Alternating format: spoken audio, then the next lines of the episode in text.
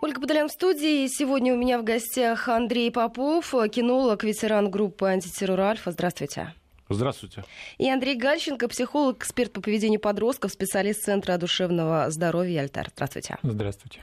Ну что, обратимся к ленте информагентств. Хабаровск вывел на улицы питомцев. Там прошел митинг против живодерства. Заявку на проведение пикета зоозащитники согласовывали с мэрией. В конце октября, ну вот буквально неделю назад, широкий общественный резонанс вызвали видео, выложенное в интернет. На нем две несовершеннолетние жительницы Хабаровска жестоко расправляются над животными. По версии следствия, они замучили и убили более 15 кошек, собак и птиц. И вот еще последнее сообщение. Следователи Следственного комитета России, сотрудники полицейского подразделения К, борьба с преступлениями в сфере информационных технологий, сейчас ведут работу со страницами в соцсетях двух этих девушек, которые обвиняются в расправе над животными. Понятно, что, наверное, говорить о том, как полностью изменить эту ситуацию, как сделать так, чтобы такие случаи вообще больше никогда не появлялись, очень сложно. Но в целом, если мы говорим о несовершеннолетних, если мы говорим об отношении детей с животными, вот здесь как-то можно, пусть даже не привить любовь, да, но хотя бы элементарное уважение. У меня будет этот вопрос к Андрею сначала, да, мы с психологом начнем этот разговор. Да, здесь, конечно, стоит рассмотреть этот феномен жестокости, с которым мы встречаемся не только у подростков, но это агрессивность в отношении животных, в отношении насекомых, например, мы можем встретить уже в самом раннем возрасте. То есть все мы знаем такие случаи, когда дети расчленяют каких-то насекомых, да, там, ну, тех же самых дождевых червей, да. Абсолютно. Каждую весну они выползают, и маленькие детки, совершенно не задумываясь, их берут и ими манипулируют. И, с одной стороны, мы здесь встречаемся с феноменом такой исследовательской, на самом деле, игры, которая характеризуется, ну, и жестокостью, но дети не понимают этого. Даже родители поощряют, говорят, вот там медиком будет и так далее. Есть такое мнение, что если родитель вовремя может увидеть, зафиксировать такое поведение ребенка, он потом может направить его в какое-то социально приемлемое русло, действительно, на какие-то социально одобряемые цели, и такой ребенок в будущем вполне может стать ветеринаром, например, если у него этот интерес к животным, к исследованию. Опять же, исследовательский интерес сохранится. Другое дело, что здесь очень многое зависит именно от родителей, от того, заметят ли это родители, увидят ли они какие-то тревожные сигналы, что эта жестокость, например, может распространяться и продолжаться не только в отношении животных, насекомых, но и дальше она может распространяться в детском саду на детей, в школе она может продолжаться, и таким образом действительно мы можем дальше встретиться с социальным поведением, с девиантным поведением, с агрессивным поведением. 5533-208-903-170-63-63 – это наша эфирная координата. Задавайте ваши вопросы, уважаемые радиослушатели. Это было мнение психолога, у меня просто напротив меня два Андрея. Андрей Гальченко, Андрей Владимирович высказал свое мнение. У меня теперь вопрос будет к кинологу, ветерану группы «Антитеррора Альфа», Андрею Попову. Андрей Витальевич, ваше мнение. Ведь наверняка вы сталкивались с таким, что заводят дома животное, кошку, собаку, ну, в данном случае собаку, для того, чтобы как-то скорректировать поведение ребенка. Ну, да, я считаю, что это правильный пример, когда вот родители заводят какое-то домашнее животное, ну, как правило, это собаку, да, я как кинолог все-таки буду рекомендовать собаку, да, это животное менее безопасно, кстати, чем кошки, я могу сказать, даже вот отклоняясь от укуса собак, они менее болезненны, чем кошачьи. И что такое? Завели собачку, да, это значит, ребенок приучается с раннего возраста о ком-то заботиться. На примере отношения к собаке родители могут действительно и подкорректировать его дальнейшее развитие и даже исправить какие-то моменты. Он понимает, что это маленький ребенок в какой-то степени начинает там нянчиться, да, потом на каком-то этапе это защитник, потом это какой-то младший такой человечек, как они иногда называют собачку, которую надо обучать. То есть вот эти все навыки, очень, которые они приобретают в детстве, на примере общения с собаками, они очень помогают. И вы знаете, вот я, когда общаюсь, там новый человек приходит, ну и когда разговариваю с ним, узнаю там его, ну и просто так уже в беседе спрашиваю, есть у вас там собака? Если у человека собака есть, знаете, у меня теплеет на душе, у меня как-то вот, ну, значит, вот как-то свой, вот не знаю, так, я не хочу никого обидеть, там кто-то вот рыбу любит. Ну, я вас понимаю, да. Ну, знаете, у тебя уже сразу свои, да. Круг тем, да, пожалуйста, и понеслось. Круг тем, если человек вырастил, я иду, вижу, у него собака идет, она воспитана, она ведет себя хорошо на улице, да, я знаю, что человек может и также руководить и людьми в какой-то степени, знаете, вот такие навыки. И тем более, знаете, выдрессировать собаку несколько сложнее, чем человека, я могу сказать, если можно употреблять слово дрессировка, да, воспитать, потому что собаку мы же воспитываем без слов, да, мы не иногда бывает беседы, так, сядешь собаку, так, она смотрит на тебя, ты говоришь, ну, как, что ж так натворил, да. Некоторых собачек даже в руки берут, вот так вот смотрят, они трясутся, кивают голову, говорят, больше не буду. Ну, или когда говорят «хорошее», мы столько радости получаем в ответ. Очень все здорово. Вот, в общем, собаки, что они сейчас в обществе выполняют, собаки и домашние животные, это такой своеобразный буфер между обществом и вот теми, слово «люди» не хочется мне употреблять, да, вот те, кто мучают животных, вот эти садисты, да, люди, если говорить очень мягко, с отклонением психики. И вы знаете, вот однозначно надо понимать следующее, что люди, которые вот в зрелом возрасте, да, уже, так сказать, отдают отчет, которые издеваются над животными, которые делают это ради пиара, своего личного удовольствия, то есть не то, что это вот работа, да, там какие-то параллели, я слушал некоторые эфиры, да, и говорят, а вот на мясокомбинате работу убивает коров там каждый день. В чем разница? Разница большая. Это в одном деле это работа, а в другом делают ради собственной популярности и удовольствия. Так вот, эти люди не делают то же самое с нами, с людьми, только из-за того, что боятся наказания. Это вот единственное мое глубокое убеждение, что их останавливает. И, знаете, еще проблему я вот предлагаю тут разделить на две части. Вот есть люди, вот эти, да, вот, так сказать, не люди назовем, да, которым надо определенные меры принимать, и они принимаются сейчас, да. А есть люди еще, которые были рядом, понимаете, невозможно быть, мы не в пустыне, все живут, да, и были люди, которые знали это, но не придали ли значения, либо посчитали, что не надо вмешиваться, и получается, что именно с их молчаливого согласия вот эти люди чувствуют себя спокойно. Знаете, вот такой буфер такой. Они вот как бы да, ничего и не сделали плохого. Если говорить о данном конкретном случае, они в каком-то там заброшенном месте все это делали и снимали на телефон. Но в целом, если мы вообще вернемся к корням такой проблемы. Вот, Олег Владимирович, у меня будет вопрос. А вот с какой целью вообще подросток делает? Чтобы самоутвердиться, чтобы кому-то что-то доказать или в первую очередь себе? Вы знаете, конечно, нужно исследовать индивидуально каждый случай, но здесь важно обратить внимание на детали. Деталь заключается в том, что это были не взрослые собаки, это были не взрослые животные, это в основном были щенки и котята, которых отдавали в добрые руки. В добрые руки, в хорошие руки. То есть здесь есть некоторый момент беззащитности. То есть это, видимо, для девочек было очень важно. Можно предположить, например, что почему эту ситуацию насилия они разыгрывали, откуда корни этого садизма на самом деле происходят. Конечно, немаловажный и иногда определяющий фактор – это семья. А то скажите, если ребенок живет с животным, да, с собакой, с котом, наверняка у него будет другой взгляд на беззащитное существо. Безусловно. Почему? Потому что ребенка учат ответственности, и его учат понимать и сопереживать. Есть люди, у которых феномен сопереживания, эмпатии отсутствует. Они не понимают, что чувствует другой, не понимают, что чувствует живое существо. И в случае этих девочек можно предположить, что мы как раз встречаемся с таким феноменом, который мы встречаем у таких людей, как психопаты. А скажите, а возможен ли обратный эффект, да, вот если в ребенке вот это повышенное чувство сострадания к животному? Обратный эффект, что вы имеете? Ну, вот я имею в виду, просто об этом спрашивает наш слушатель из Рязанской области. Если это культивировать, могут ли возникнуть какие-то проблемы при воспитании?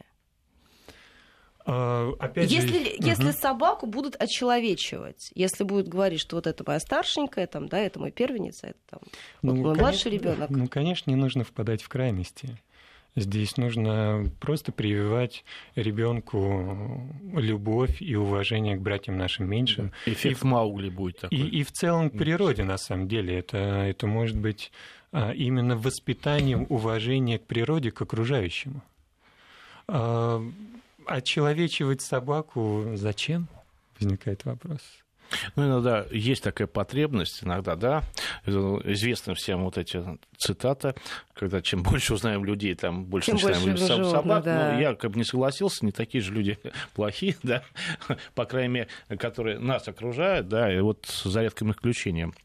А что вот касается действительно семья, где есть собака, нет. Знаете, вот, ну, за время моего и работы, и вообще у меня собаки все время по жизни, и как бы был один пример, ну, говорю без фамилии, значит, человек действительно решил, так сказать, собаку очень сильно наказать, она его покусала, да, там, ну, чуть ли не задушить ее хотел, в общем. И это был единственный у меня случай, когда в результате собака покусала, да, служебная собака, а человек вот так не относился. Вот я сам как бы несколько раз, ну, попадал в больницу, видел там свои кости после вот так, ну, собаки разные бывают, разное настроение, это собаки служебные. Но этот случай был единственный, и у этого человека никогда не было дома собаки. То есть он был случайным человеком в кинологии, однозначно, и вот, знаете, вот этот результат. То есть можно сказать так, что значительно, наверное, снизится риски появления вот таких нелюдей в семье, если в семье есть домашнее животное. А скажите, а вот как быть в такой ситуации? Нас спрашивает Екатерина из Москвы и еще один слушатель из Тюменской области, правда, не подписался, кто это. Когда в семье, в которой появляется маленький ребенок, уже есть собака, и родители чрезмерно опасаются за ребенка, ну, понятно, когда там приносит крошку из роддома, то собака начинает играть вторую, третью роль. Не может ли это вызвать у нее агрессивность, и не будет ли потом у родителей гиперопеки над ребенком, когда оно начинает соседствовать рядом с животным? Вы знаете, мне кажется, вот не надо очень усложнять. Действительно, сейчас столько книжек выходит по зоопсихологии, там такое пишется, я понимаю, людям надо зарабатывать деньги, конечно. И в данном случае я вот из своего опыта то же самое, у меня дочь, ну, сейчас взрослая, когда была маленькая, родилась, собака уже была, собака у меня была овчарка, это бельгийский терьерен, такая, ну, может, очень-очень сильно, значит, очень просто все делалось. Сажался ребенок рядом на ковер, да, 2-3 годика, да, не помню, сколько был, собака напротив. Я говорю дочке, делай с ним, что хочешь, ты находишься рядом. То есть провоцируем собаку. Когда она проявляет агрессию, мы ее наказываем. Все, наказываем. Наказание – это не избиение. Наказание – это один удар. Все очень сильно и четко, чтобы собака понимала, за что. После этого заканчивается. Собака понимает, что ребенок может делать с ним все, что угодно. Примеров это, пожалуйста, ролики в интернете смотрим. Собака уходит, вот так закрывает. Подождите, лапы, да? а если ты не успеешь среагировать, с одной стороны, если ребенок маленький, собака очень большая. Ну, ребенок очень маленький был, и собака очень большая была. Собака выше его, да, как бы он даже не уставал был. Вот. Ну, нет, ну, тут, конечно, я беру методы, которые походят для профессионала. Конечно, человек может там отлезть, да, и в этот момент, так сказать, и психологическая, и физическая травма, может быть, собака нанесет ребенку, да. Но на самом деле ничего страшного. Как правило, собака адекватная с адекватным, она начинает охранять, и как бы проблем нету. Всё-таки мы с одной планеты. Период привыкания одного к другому. Вы знаете, ничего не долгий. Вот собака живет в стае, она увидела. И вот появилась такая маленькая, кричащая, пищащая. Все. Она понюхала, она сначала же не сразу дают собаке, да, все-таки, наверное, какое-то время. Хотя, не знаю, может, есть кинологи сразу там собаку знакомят, бывает такое. Вот, и проходит какое-то небольшое время, собака воспринимает, что это вот член общества, да, который надо защищать, пищать, там, нормальная собака. Кстати, причины для агрессии довольно простые, как бы нормально, да, собаки с нормальной психикой, в принципе, как у человека, да, это что такое? Охрана территории, это пища и борьба за самку, все. А скажите, а она не собьет этого члена стаи, да, и вот, может быть, это тоже какую-то ответную жестокость может спровоцировать в ребенке, если, допустим, собака реагирует на звонок, на стук, если кто-то проходит мимо двери, вот не полетит она как сумасшедшая, ребенка она в этот момент не собьет? Ну, знаете, бытовые моменты, так сказать, даже вот робот-пылесос может поехать и сбить ребенка, знаете, вот это круглый ездит. Конечно, это все может случиться, и бывает, и падают дети, действительно, как ненормальные на звонок бегут, и просто, когда видят ребенка, они там прыгают, так сказать, но это такие, знаете, бытовые вещи, как бы, так сказать, ну, это все равно, что говорить, ну, вот ступеньки, да, можно же упасть, можно упасть, ну, что, берем ступеньки? Нет, ну, как-то ходить будет тяжело. Скажите, мне теперь будет вопрос к Олегу Владимировичу, вот если мы с вами говорим о проявлении жестокости, в какой момент родители должны среагировать? На что они должны обратить внимание? Если мы говорим о детях и о там, подростковом возрасте. Они должны обращать, в принципе, на все реакции поведения ребенка. Хорошие, внимательные. Родители должны просто быть в контакте со своим ребенком.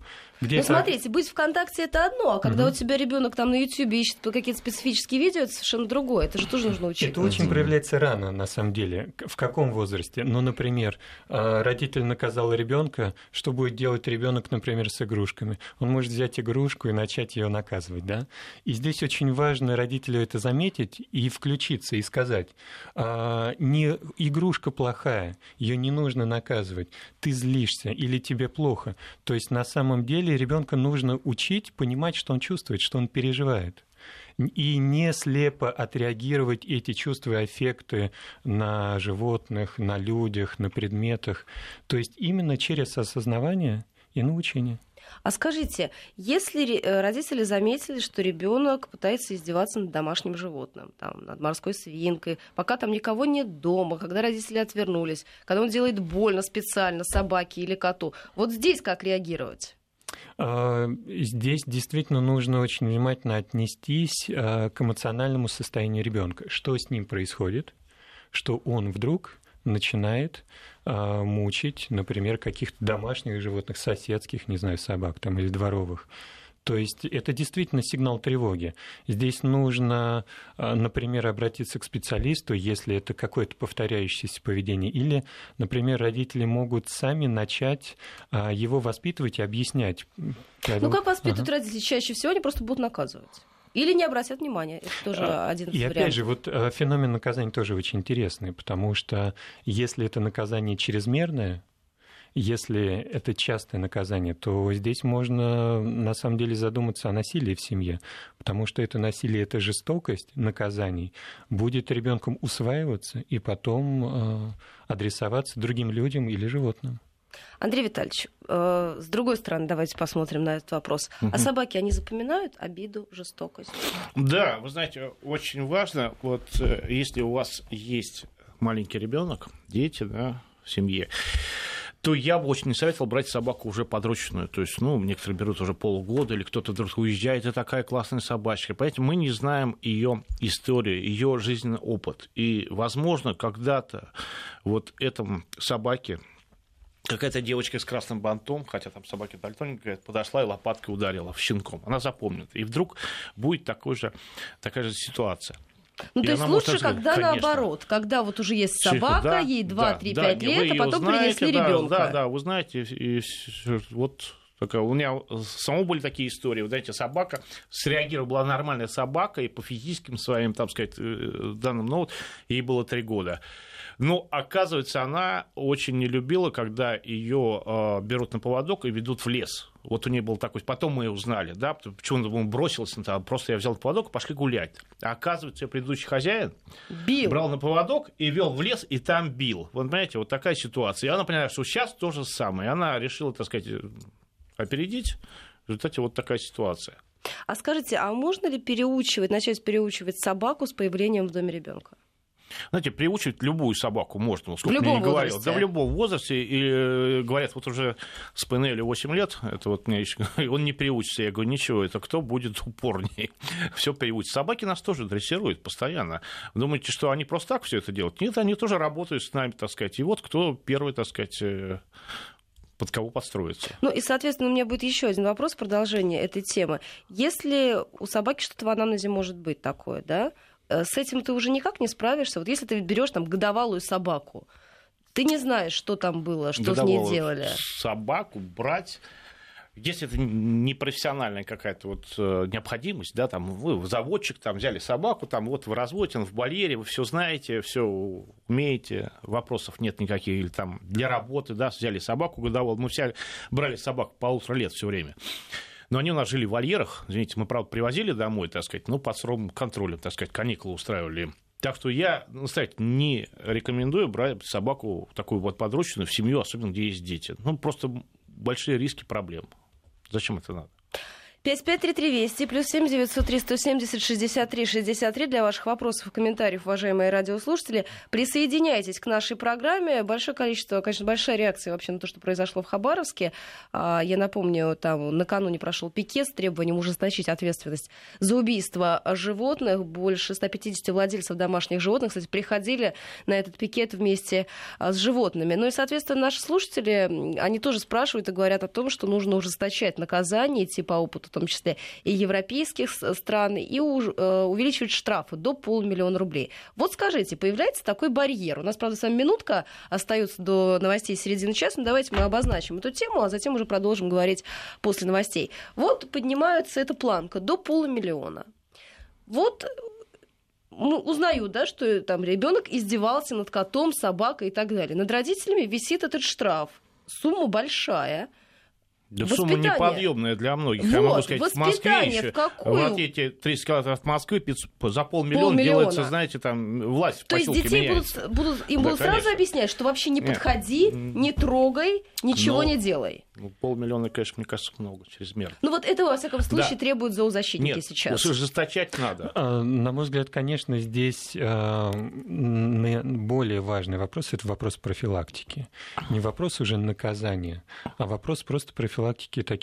Такого поведения у детей. Вот это давайте важно. Мы этот вопрос с вами поднимем сразу после рекламы и новостей середины часа. 10:33 в Москве. Мы возвращаемся в программу. Я напоминаю, у меня сегодня в гостях Андрей Попов, кинолог, ветеран группы «Антитеррора Альфа», и Олег Гальченко, психолог, эксперт по поведению подростков, специалист Центра душевного здоровья «Альтар». Вместе с вами, уважаемые радиослушатели, присоединяйтесь к нашей программе 553320 8 903 170 63 63. Это наши эфирные координаты. Говорим о том, как привить любовь к животным или хотя бы элементарное уважение и не допустить жестокого обращения, в том числе и в подростковом возрасте. Ваши вопросы обязательно адресую гостям Вестей ФМ. Мы с вами закончили наш разговор о том, что зоозащитники после этих шокирующих случаев в Хабаровске заговорили о том, что нужно ужесточать законодательство, что нужно обратить внимание на европейский опыт. Европейский парламент полностью запретил испытания любых косметических средств на животных на территории Европейского Союза. Там вообще очень трепетное отношение к животным. Они защищены Конвенцией по защите животных от жестокого обращения. Ну, не к людям, да. Да, если мы поднимаем, допустим, как предлагают зоозащитники, до 500 000 рублей штраф за жестокое обращение. Вот здесь возможны какие-то побочные эффекты? Главное, чтобы какая-то агрессия не поднималась в обществе, на самом деле, какая-то взаимная агрессия, например, и не было отчуждения этих детей. Наоборот, им нужно помочь. Не в том, чтобы их максимально жестоко наказать, не в том, чтобы максимально жестоко наказать их родителей, а задуматься, как можно помочь этим детям. И мы с вами остановились на профилактике. Нужно как раз задуматься о профилактике. Это очень хороший сигнал, чтобы обратить внимание еще раз на подростков и на детей. И, конечно, работать с родителями, объяснять им. А вы согласны с тем, что вот, может быть, именно денежная составляющая? Ну, знаете, комплекс мер. Однозначно, что вот что-то одно не поможет. Да? Вопрос может обсуждаться по сумме. Действительно, мне кажется, 500, ну, это серьезная сумма. И надо доводить, конечно, постоянно, чтобы это знали родители до, а не после, когда случилось. Да? Конечно, это роль СМИ тут очень большая. Но вот интересную мысль высказал по поводу этого, по-моему, в вашем эфире доктор Мясников сказал, да?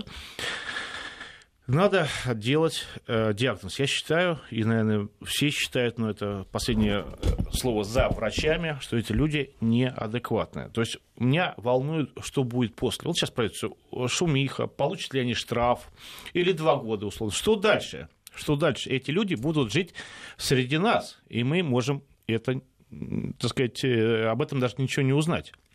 Меня, например, это как бы пугает. Однозначно, да, вот человека мы берем на работу нормально, а он врачом устроится, да, я не знаю, что он там, когда я буду под наркозом, так сказать, вдруг у него таких что-то всколыхнется, да, и поэтому, если люди получают определенный психический диагноз, а тут как для меня, ну, конечно, как не специалисты, но для, как обыватель, он очевиден, то, соответственно, есть перечень заболеваний, которые ограничивают там работу и с секретными документами, и с госслужбой, и так далее, и так далее. И, понимаете, эти люди уже будут ограничены как-то, и самое главное не то, что они будут ограничены, а будем в какой-то степени, может, не полной мере защищены. Да, вы знаете, куда-то они не попадут, туда работают суда, и не в СМИ, например, да, не будут пропагандировать свои идеи, что это будет делать не открыто. Но если у человека это внутри, это расстройство, это значит, такая ситуация, как с педофилами, да, они ярко не пропагандируют, все это тонко приносится. Так и тут. Можно я вернусь? Просто у нас мало времени, остается буквально 20 минут до завершения этого эфира. Вопросов очень много. И, кстати, слушатели делятся опытом. Из Краснодарского края нам пишут, у нас жил спынель, когда сын родился, к коляске на улице никого не подпускал, никого чужого. Когда сын немного подрос, половину сладости отдавал собаке. Это мнение Натальи. И еще одно: на собственном опыте убедилась, что дети, которые растут животными, вырастают морально здоровыми людьми. У меня дома сегодня живет 4 собаки, кот. Все в разное время были подобраны с улицы и взяты из приюта. Еще одно сообщение. У меня ребенок что только не делал. В год уже лазил собаке в пасть, толкал, за уши трепал, косточку забирал. Собака все это терпела. Никогда никакой агрессии к ребенку не было. Мы собаку словесно наказывали, и все нормально было. У меня будет еще несколько вопросов. А скажите, вообще подростковая жестокость, в принципе, это же, принято считать, что до какой-то границы это нормально, что дети жестоки по отношению друг к другу, конечно. Жестоки к родителям.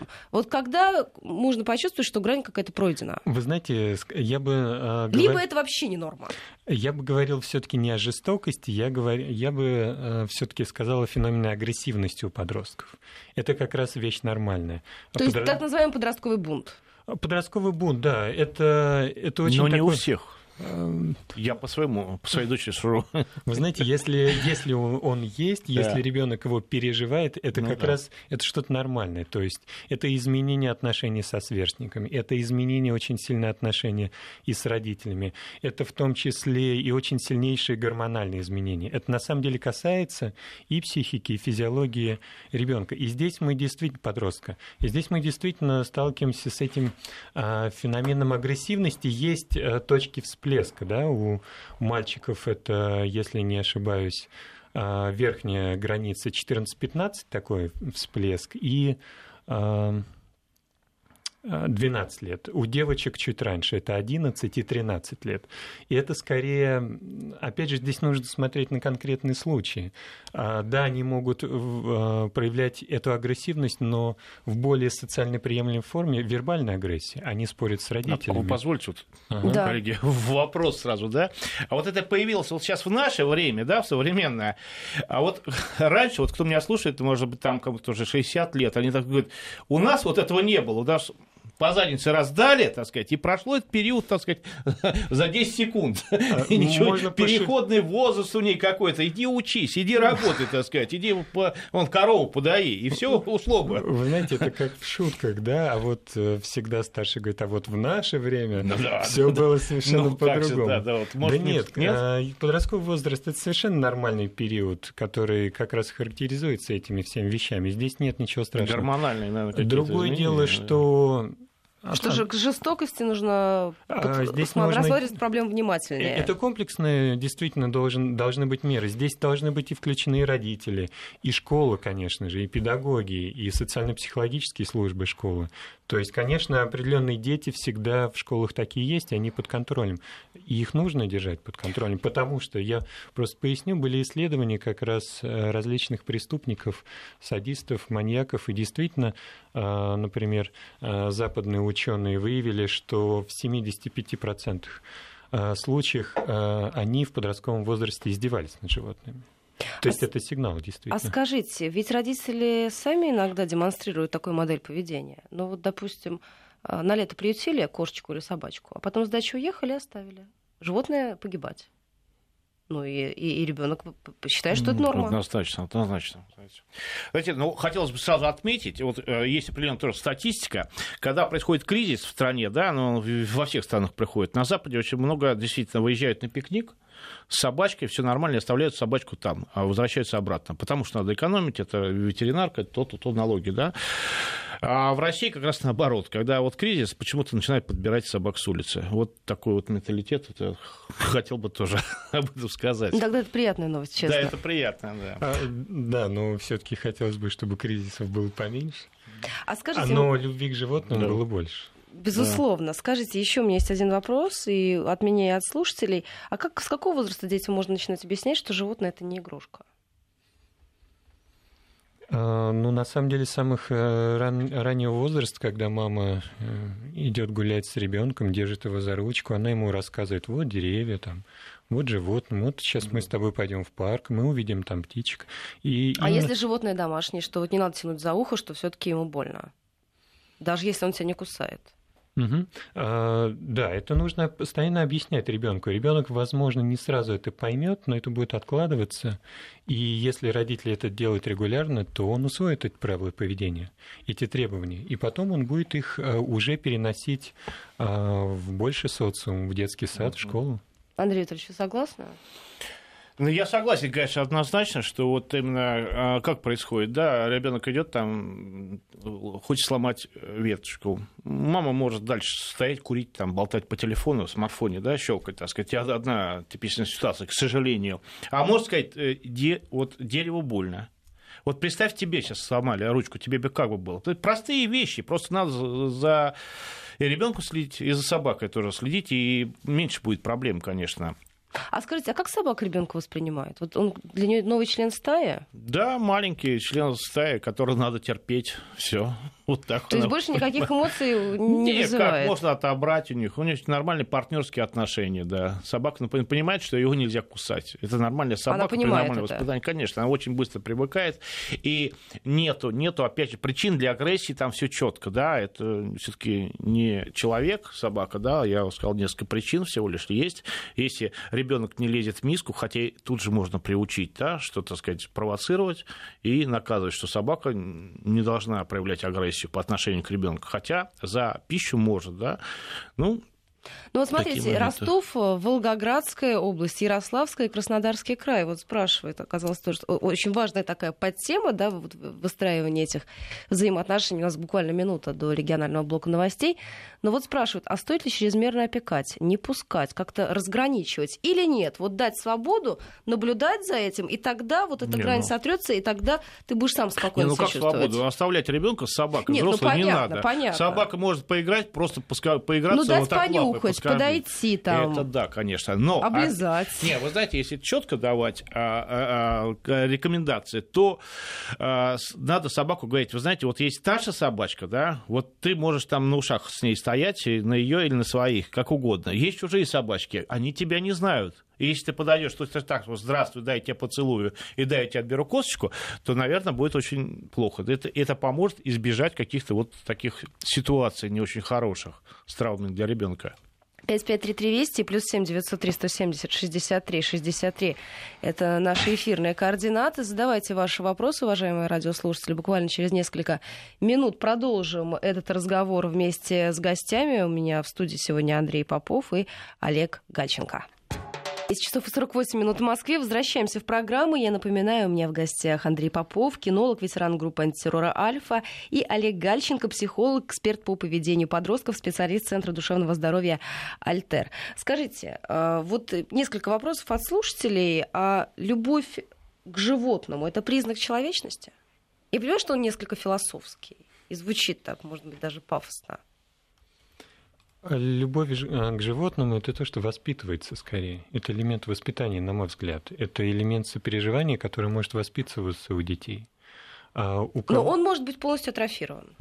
Да, есть определенные люди, которые действительно не обладают этим сопереживанием, они не могут эмпатично воспринимать, понимать, что другой чувствует. И тогда мы столкнемся с проблемами. А с психологом можно как-то вот эту тонкую грань повысить, да, вот этот уровень как-то восприимчивости? И в том числе со специалистом, но здесь должны, конечно, участвовать вначале сами родители, которые должны объяснять, каково человеку. А что сам чувствует ребенок? Злится он, или он боится, или это тревога, или это радость? Потому что зачастую ребенок может этого не понимать.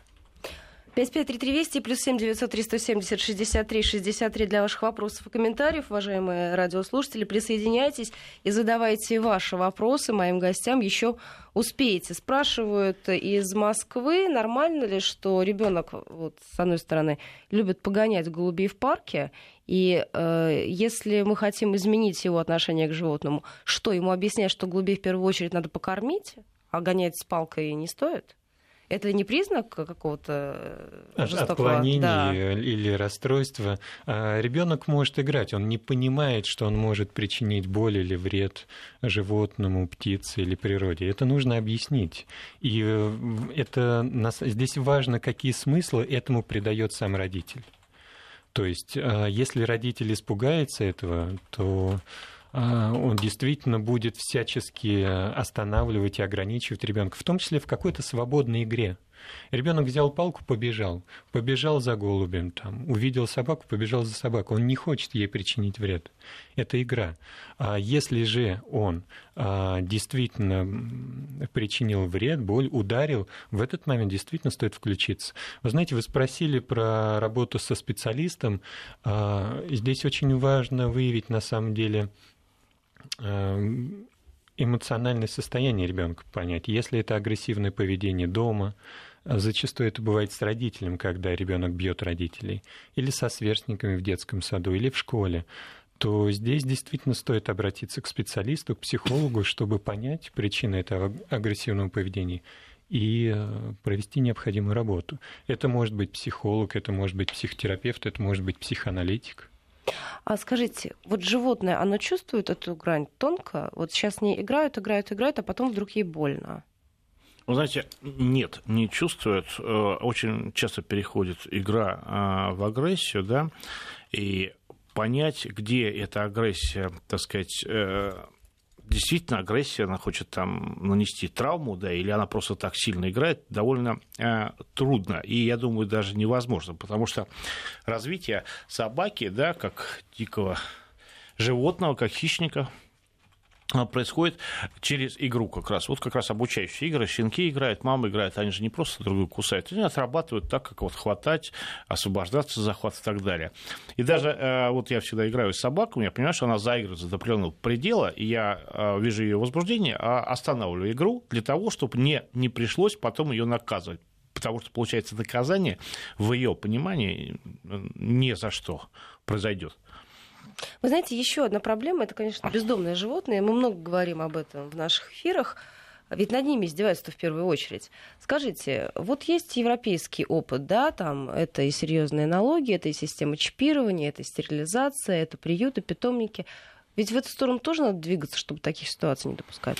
Вы знаете, европейский, западный опыт, настолько его надо вот, так сказать, знать полностью, пристально изучать. Во-первых, он разный, да. Если посмотреть на Японию, там же только очень богатые люди могут позволить себе как животных. Они лечат собаку. Собачке подбирается препарат, говорит, так, собачке 8 лет, хорошо, так, у нее что там заболело? Я утрирую, да, заболела лапка, так, мы, значит, вкалываем, лапка болеть не будет, но понятно, что сядет печень, и через 2 года она полностью откажет. Так, ну собачке-то 8 лет, да, значит, у них, так сказать, в 10 лет ей уже пора туда. Очень четко, вы знаете, механически делается вот это вот. Так что вот по поводу чипирования, да, что-то надо, что-то не надо. И вот эти моменты, когда в Австрии или Швейцарии там показывали, как расчленять жирафа, да, вот да, для вот меня до сих пор это все непонятно. Вы знаете, и чуть-чуть как бы усилено это восприятие, что на Западе так вот все хорошо с собаками, отношение такое. Вы знаете, там прагматичное отношении, как ко всему. Если это выгодно, да, если есть компания, есть группа лиц, отвечает их финансовым интересам, никакой ни нравственным, ни моральным, без разницы, кто там вырастет, знаете, а кто там вырастает, так сказать, ну, разные точки мнения есть на эту роль. Так что я бы не стал ставить пример западный опыт в этой области, по крайней мере, по собакам. У нас собака отличное собаководство. Вы знаете, то, что наши делали собаководы, и вот, допустим, известная воинская часть Ворудева, «Звезда», да, это питомник служебного собаководства, какие там интересные опыты, наработки, участие собак в Великой Отечественной войне, спецподразделений, какие традиции, какие люди, так сказать, какие мы награды получаем на выставке, а выводим наши уникальные породы, и, несмотря на санкции, проводим международные выставки. Вот, знаете, у нас есть к кому обратиться, и, скажем, так сказать, советы будут именно для нашей страны, исходя из нашего менталитета, из нашей истории. Опыта. И нашего опыта. Олег Владимирович, по поводу обратиться. И такие вопросы есть, и у меня он тоже присутствует даже в списке. Скажите, вот если такая жестокость проявилась, стоит ли родителям самостоятельно пытаться с этим разобраться? Или можно навредить, и нужно сразу обращаться к специалисту? Вы знаете, действительно можно родителю попробовать все-таки пресекать такое поведение. Ну, пресекать, орать, там, я не знаю, как у нас часто дело делается. И, не дай бог, бить ребенка. То есть никакой жестокости, потому что эта жестокость потом действительно ребенок усвоит и будет применять сам. Если родитель знает, что делать, то есть он понимает, что делать, то он может самостоятельно такие вещи пресекать. Если нет, и я как раз за то, чтобы родитель и в целом люди не боялись пойти к психологу, задать вопрос, проконсультироваться со специалистом. Это не обязательно может быть какая-то длительная, глубокая психотерапевтическая работа, но пойти к специалисту и задать вопросы, чтобы действительно знать, очень важно. Скажите, Андрей Витальевич, у меня к вам будет вопрос, у нас мало времени остается. Вот если мы говорим об отношениях человека, ребенка с животным, да, как воспитать, как может хозяин собаки воспитать в животном уважение к ребенку? Ну, прям уважение, я не знаю, там что собака будет думать о ребенке, иногда может будет смеяться втихаря, подтролливать. Вот, но нормальные отношения совершенно четко. Значит, первое, это берем собаку, покупаем собаку, приобретаем собаку адекватную. Собаку не дарят. Знаете, если дарят собаку, был случай, к сожалению, такие случаи, дарят ротвейлера, и у меня в голове не укладывалось, как можно подарить такую собаку. Ну, чуть-чуть нельзя.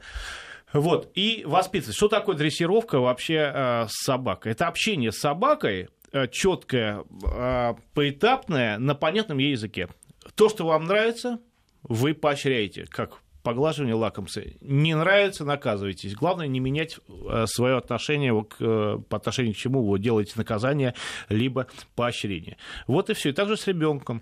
Общение с собакой. Если ребенок кормит, насыпает корм, вычесывает собаку, под присмотром взрослых дрессирует собаку, играет собаку, все это будет действительно, можно назвать, и уважительное отношение к собаке. Да, она будет воспринимать, что это человечек, который делает хорошее, может пойти погулять, может покормить, может почесать за ухом. Ну и насиловать же ребенка тоже, вот такую нагрузку ему давать, наверное, не стоит. Он должен сам к этому прийти. Вы знаете, на самом деле это будет воспитывать заботу о питомце, будет воспитывать у него ответственность. Ну а если ребенок, допустим, вот он там сидит, я не знаю, в этих компьютерных играх, а мама говорит, там, 7 часов, взял собаку, пошел на улицу. Вот это никакой агрессии не спровоцирует?